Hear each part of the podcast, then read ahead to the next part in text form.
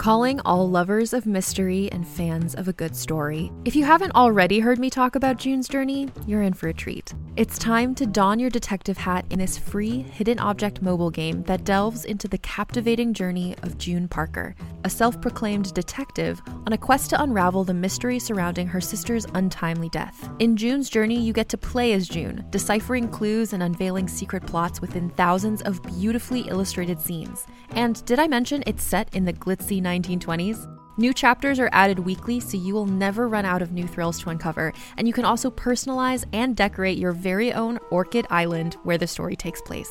How sharp are your detective skills? Find out when you download June's Journey on your Android or iOS device, or play online via Facebook Games. Your detective journey awaits.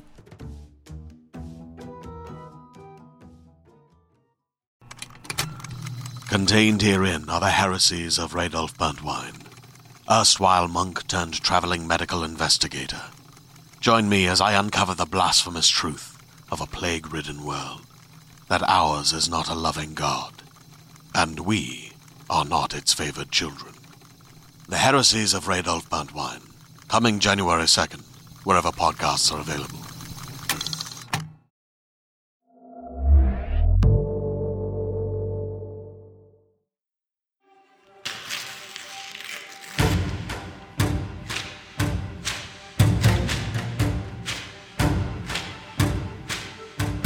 Realm presents Bookburners, Season 3, Episode 16.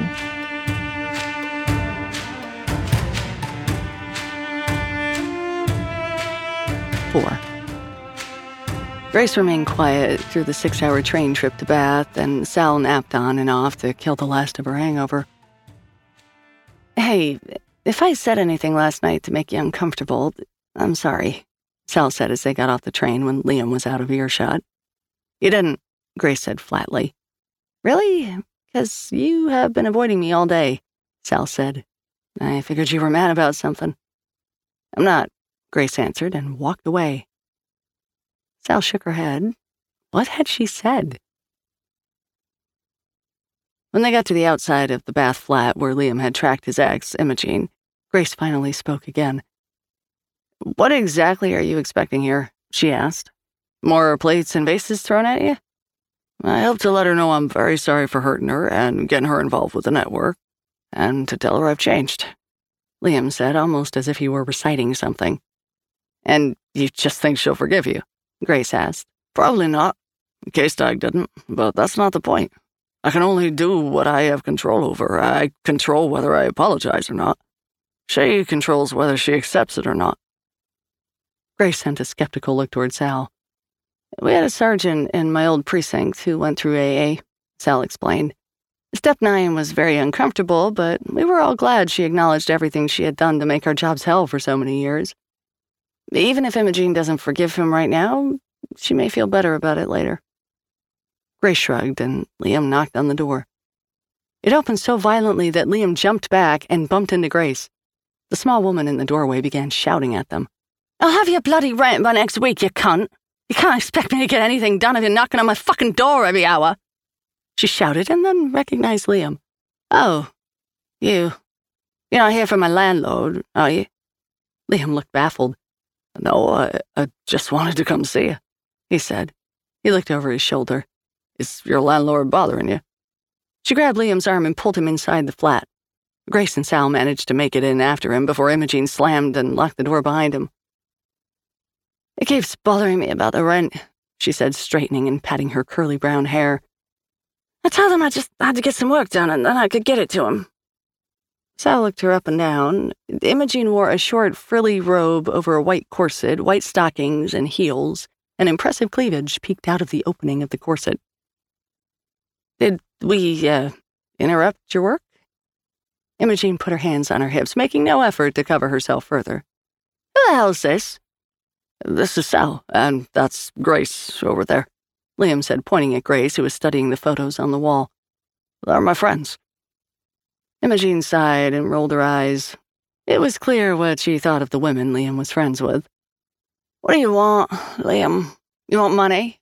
I got nothing. Grace sat on the love seat and leaned back, watching them. Liam took a deep breath and then let it out. Imogene, I wanted to say I was sorry. I got you involved with the network, I broke your heart, and I was a wanker. I'm trying to make up for some things I've done, and I wanted to find you and apologize. You're sorry. You're sorry, Imogene said, and then she took a deep breath and seemed to swell to twice her size. Here we go, thought Sal. They met in the archives, Menchu settling into the cracked leather couch and Asanti sitting at her desk. What do you want to know? he said plainly. She smiled at him, lips closed, as if she knew something he didn't. I'm glad you are finally willing to trust me with this. He raised his hands. It wasn't about you, it was me. I see this being, Hana, it calls itself now, as. He groped for the words. As a personal failure? Asanti suggested, her face sympathetic. He didn't like how she came up with that so quickly, but he nodded. Yes. Admitting it existed meant digging up some still rotting corpses. I didn't want to uncover the smell. How descriptive, she said. She pulled out a notebook. So you are absolutely sure, even though this one is an adult woman and not a young boy, this is the same being as the one you encountered during the slaughter of your village? She said it so matter of factly. He winced. Yes, uh, it's the eyes. You don't forget those eyes. She looked thoughtful. No, I suppose you wouldn't. So it's unlikely that the being driving that monster is the same as the one inside Sal's brother. Is it? Menchu asked bitterly. He wasn't so sure about Perry, but was usually polite to him out of respect for Sal. Yes, she said. So what is this one capable of? It's capable of handling armies, he said, slaughtering innocents. It manipulates life on this plane as if it's kneading bread. But why? she asked. What motivates it, and Perry? He thought for a moment, not saying all of the obvious answers like, they're goddamn demons straight from hell who want to destroy us. If that were entirely true, they would have destroyed everything by now. It mentioned something about an experiment, Menchu finally said, reaching for the elusive memory. Asanti snapped her head up. An experiment? What kind? I don't know. It, it felt like an aside, like something she let slip. An experiment. Interesting word, she mused, writing something down. So you don't know her motivation, but she's here, and she's interested in you. Menchu shook his head. Asanti's eyebrows raised. No? No, it's interested in us. Liam sat patiently while Imogene let him have it. She blamed him for everything from the sorry state of her current bank account to the case of crabs she'd gotten the previous year, which seemed like an exaggeration to Sal since they were last together a few years ago, according to Liam. To his credit, Liam's temper didn't flare, and he didn't argue. He was actually taking this 12 step thing seriously. He sat through all the abuse she threw at him. When she was done, she stood, panting, and then said, Well, are you going to give some of my own back at me? He shook his head. No, I said what I needed to say. I'm sorry. Now it's your turn. Huh. So, what have you been doing with yourself? He asked conversationally. Well, my credit is shot, and I can't get a job. I'm making money as a webcam girl, she said. Oh, that's why, Sal said and gestured vaguely at Imogene's outfit. She sat down next to Grace. No, I just hang about the house like this, Imogene said archly. Whatever makes you comfortable, Sal said. I don't judge. Imogene rolled her eyes. Listen, Liam, you're good with tech. You want to make things right with me? Come figure out what's up with my cam. It's old, and doesn't always work right. Liam stood immediately. I'd be delighted to. She led him to the bedroom with a little too much sway in her hips for Sal's comfort.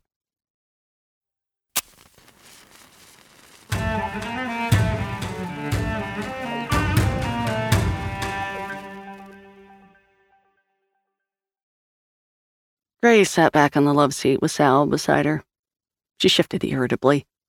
Imogene kept her flat too warm.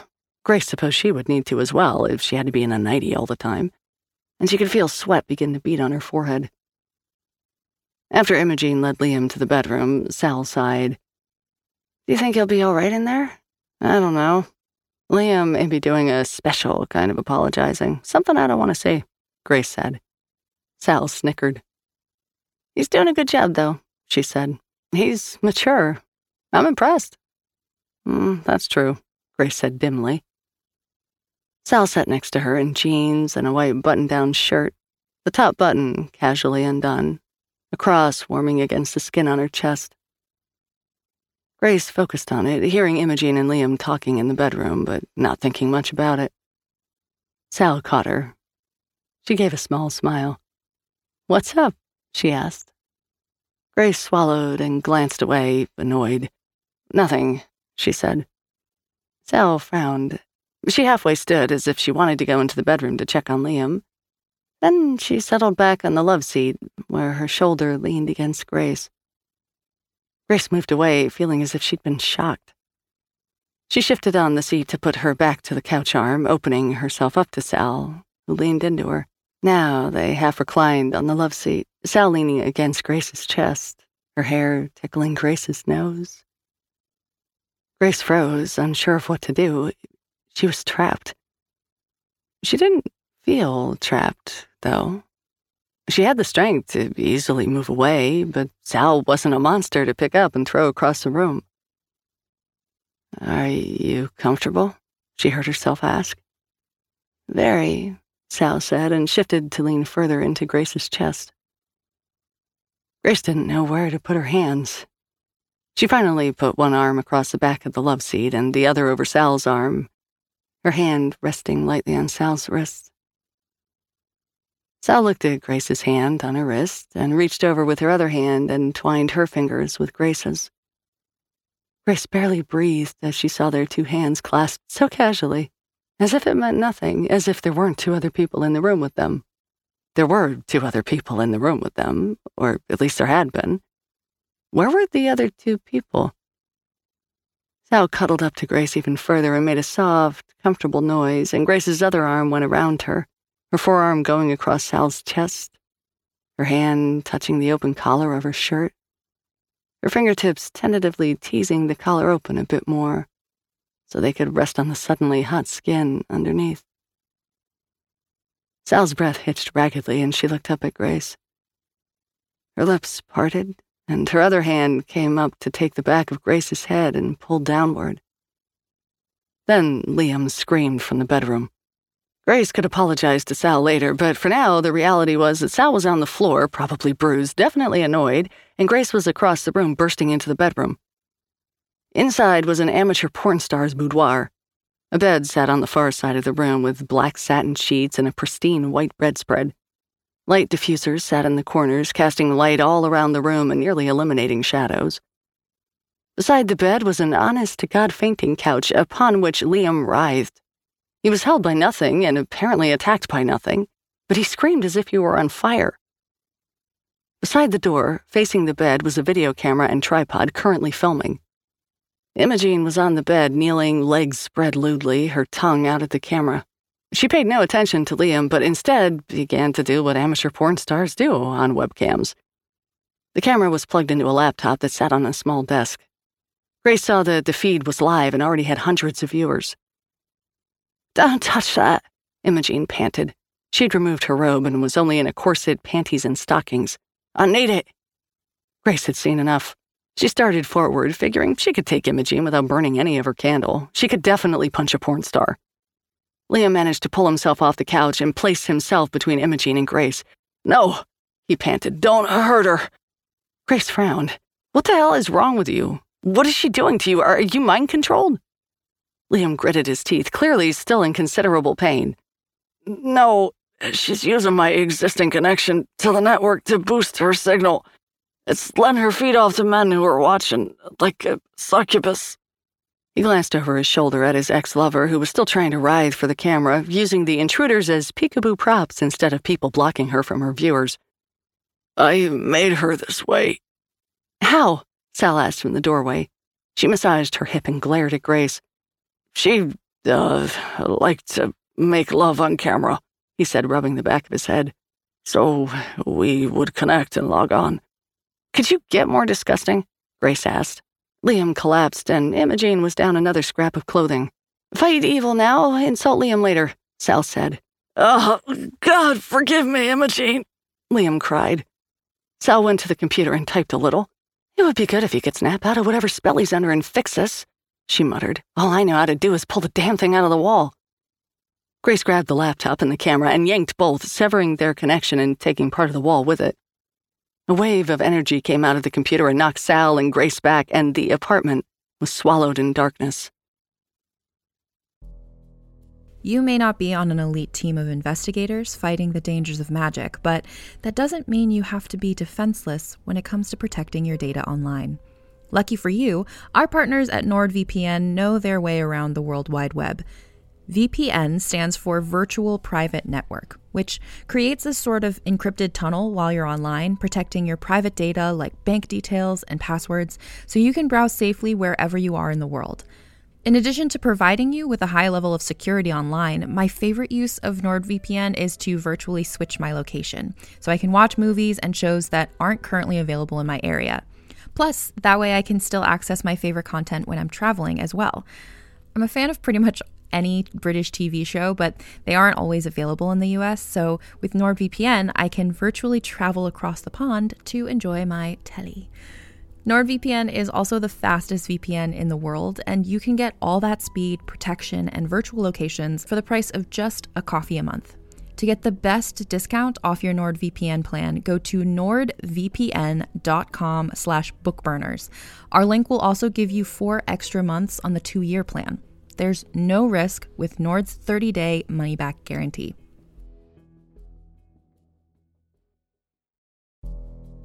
We can imagine many potential futures. Some serve as inspiration, others, warnings.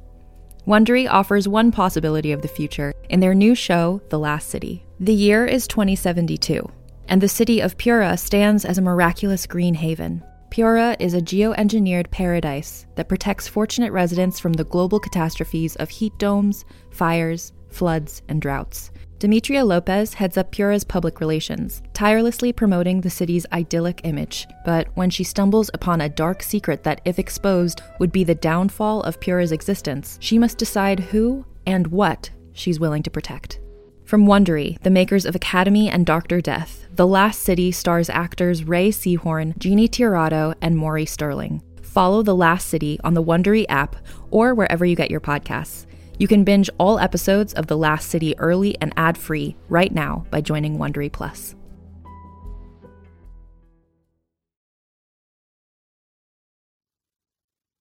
This is wrong. It's midday. Why is it dark? Sal floated in the darkness, furiously blinking her eyes to try to acclimate. She saw a spark to her right and tried to maneuver towards it. Sal. That was her. Someone was saying her name. She thought it was the spark. She floated toward it with more urgency. It grew, and warmth emanated from it. She wanted nothing more than to touch the spark and feel its heat. Sal. She had no real body, she realized with little surprise. She had been distilled to the essence of herself. Was this her soul? Was she dead? The spark got larger and larger and kept saying her name. She got the hang of her locomotion once she grasped the concept of her lack of body, and suddenly she was there beside the spark, which had grown to a pillar of fire. Sal, it said. She reached out her hand, or what she thought was her hand, to touch it.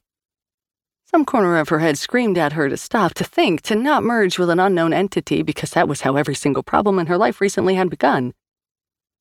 The pull was too strong. She reached out again and touched her fingertip to the pillar of flame.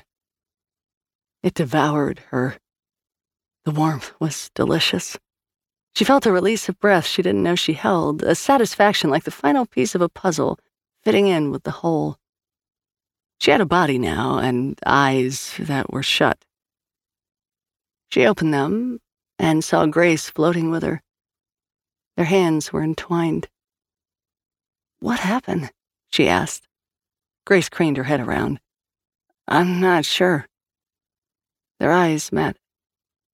I'm not sure I care, Sal admitted. No, Grace agreed. This feels right. They no longer had any fingers. Their hands glowed brightly where they touched, as if they were becoming one pure being. I haven't felt right in so long, Grace said. You've been alone for so long. You don't let anyone in, Sal said, not unkindly. You got in, Grace whispered. Their knees touched the light growing brighter. I feel like we should be afraid, Grace said. It doesn't feel bad. It feels. Sal searched for the words. Right, Grace gave her. It was the only word that worked.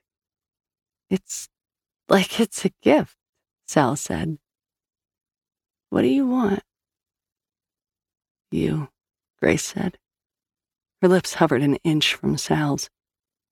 Something pinged in Sal's mind, something that was outside of this perfect light she was making with Grace.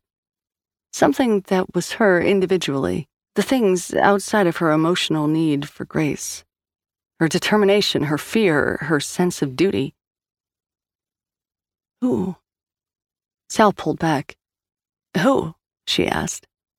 Grace increased her hold on Sal. She closed her eyes and leaned in.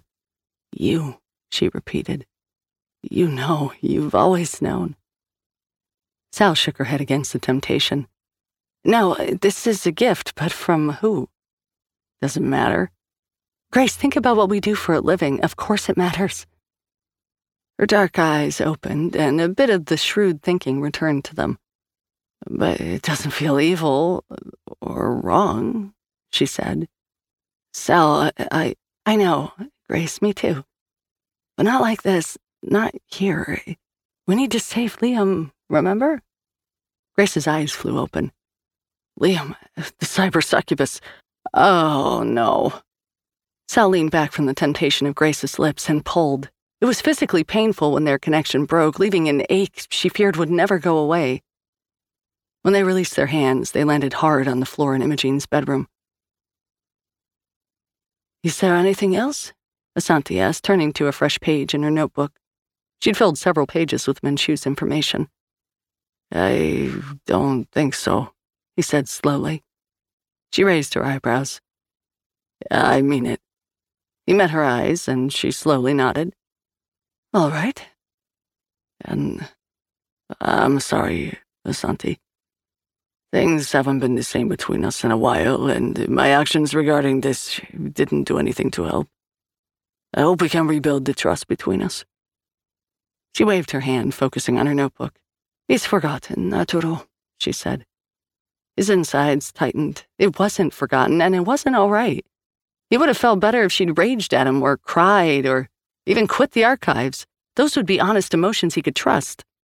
This indifferent, almost calculating response was worrisome. But you couldn't fault someone for forgiving you. Could you? Are you angry? he asked. Her attention snapped back to him. He could see her considering her answer carefully. I was. As you said, you and I have a problem with trust, and he's not getting any better. This is just another incident. She adjusted her glasses and looked down at her notes again. But we have so much information here. I think I can look past it, and we can get some work done again. Look past it? You're going to look past the fact that you can't trust me? He asked, outraged. She smiled. Arturo, do you want me to be angry with you? I want honesty from you. I, I want to be honest with you. I want to trust that I can speak with you honestly, and I don't feel like we have any of that. He threw his hands in the air, giving up. And it feels damn strange yelling at you for not being angry enough, but I want an honest reaction, Asanti. Is that too much? She put down her notebook and came to him. She gently took his hands, and her brown eyes met his. They were full of kindness, the way he remembered them. Arturo, we have years of history between us. We're not going to let a few rocky months end our friendship. You have trusted me with this information now, and I am grateful for that. This can be a first step to rebuilding that trust between us.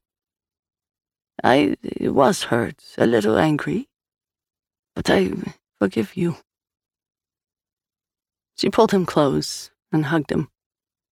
He hugged her back, but couldn't help but wonder if she was going to be willing to take the next step in rebuilding that trust.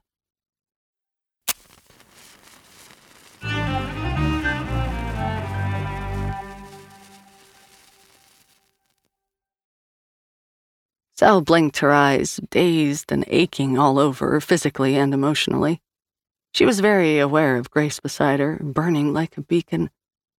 She felt like she wanted to sob, but she climbed painfully to her feet. She staggered toward the bed where Imogene was about to undress a barely conscious Liam. Um, she grabbed the woman's arm and wrenched it hard behind her back. Caught by surprise, Imogene screamed, and Sal yanked her upright and presented her to Grace, who was standing with fists clenched. They didn't need to speak.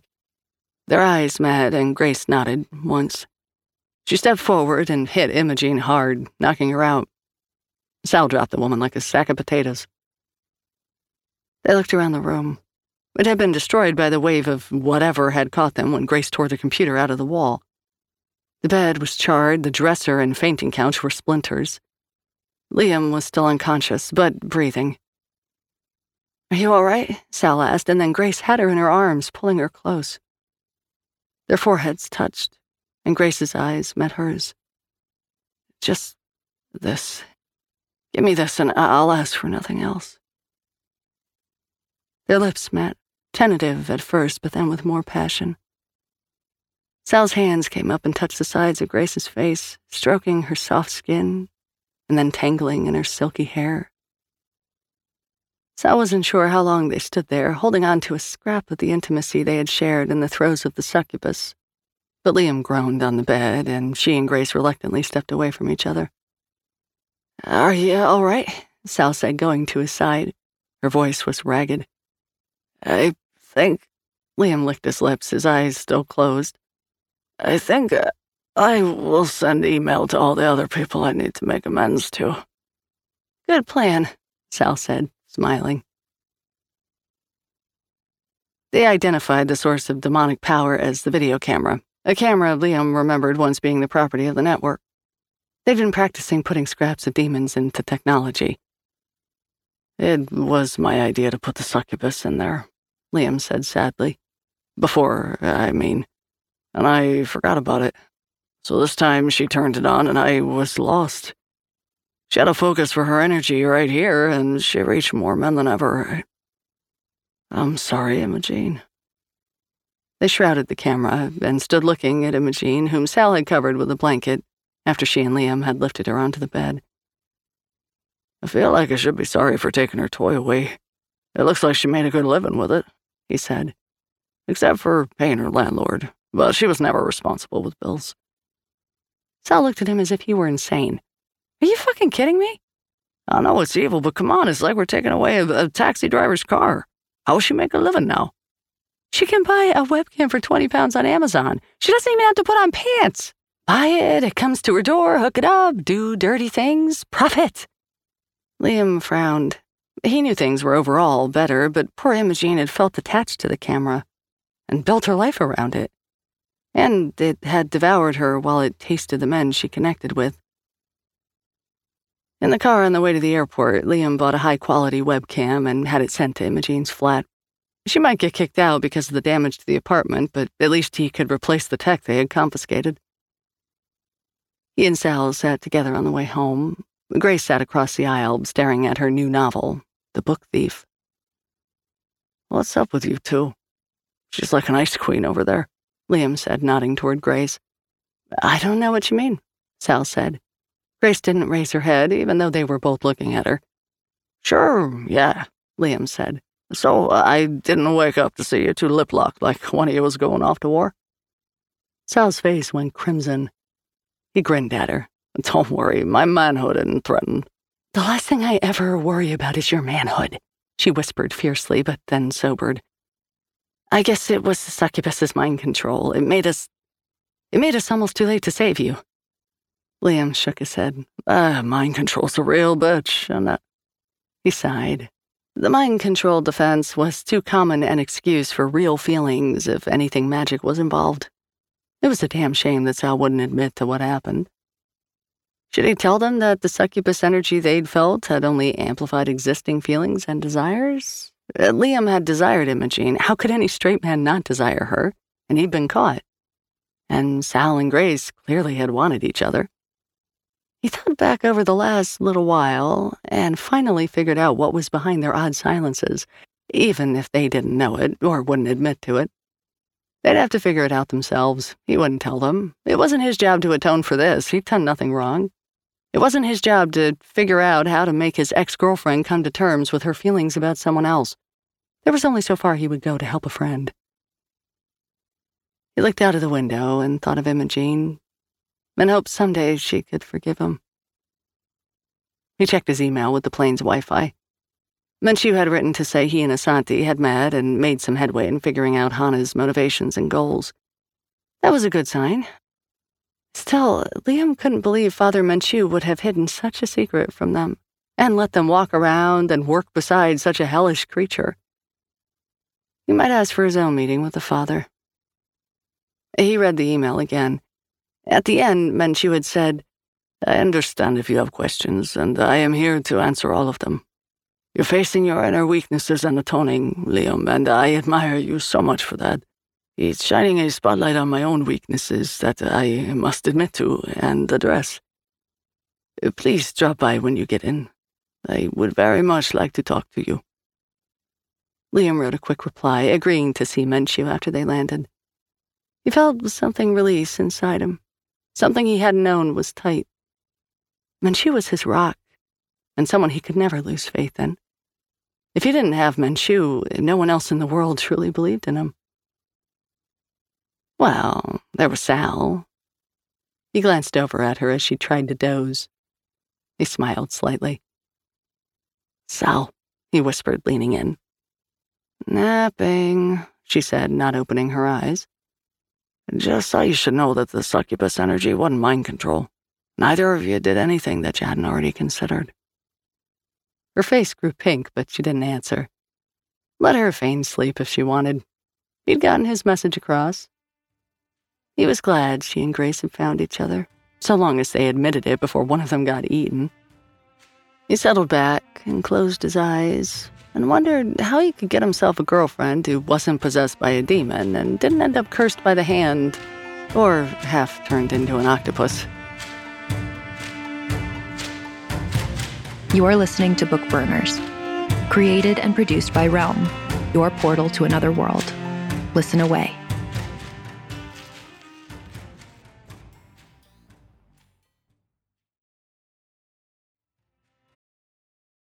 There, it's Rachel Ballinger, and I am extremely excited to invite you to Rachel Uncensored. It's my podcast where I sit down and get real with my friends and celebrity guests, where we talk about all sorts of topics. And sometimes we might be under the influence when we do so. We cover things from personal stories to hot button issues and it's the only place on the internet you can find an uncensored version of me. It's a side of me that you might not have seen before because it's not the most family or brand friendly. But don't worry, I'm still sort of slightly a decent human being. If you're intrigued, then make sure you check it out. New episodes drop every Wednesday. You can find it on Apple Podcasts, Spotify, or wherever you listen to podcasts.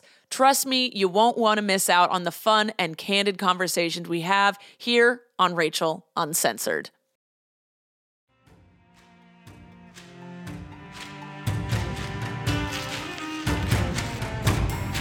Bookburners is created by Max Gladstone and written by Max Gladstone, Margaret Dunlap, Mur Lafferty, Andrea Phillips, and Brian Francis Slattery. Executive produced by Molly Barton and Julian Yap. Performed by XE Sands. Audio production by Amanda Rose Smith, with additional editing by Corey Barton. Original theme by Hashem Assadullahi, featuring Jody Redhage Ferber and mixed by Justin Morel. Cover art by Annie Wu. Executive in charge for Realm, Mary Asadolahi. Find more shows like Bookburners by following Realm on Apple Podcasts, Spotify, or at realm.fm.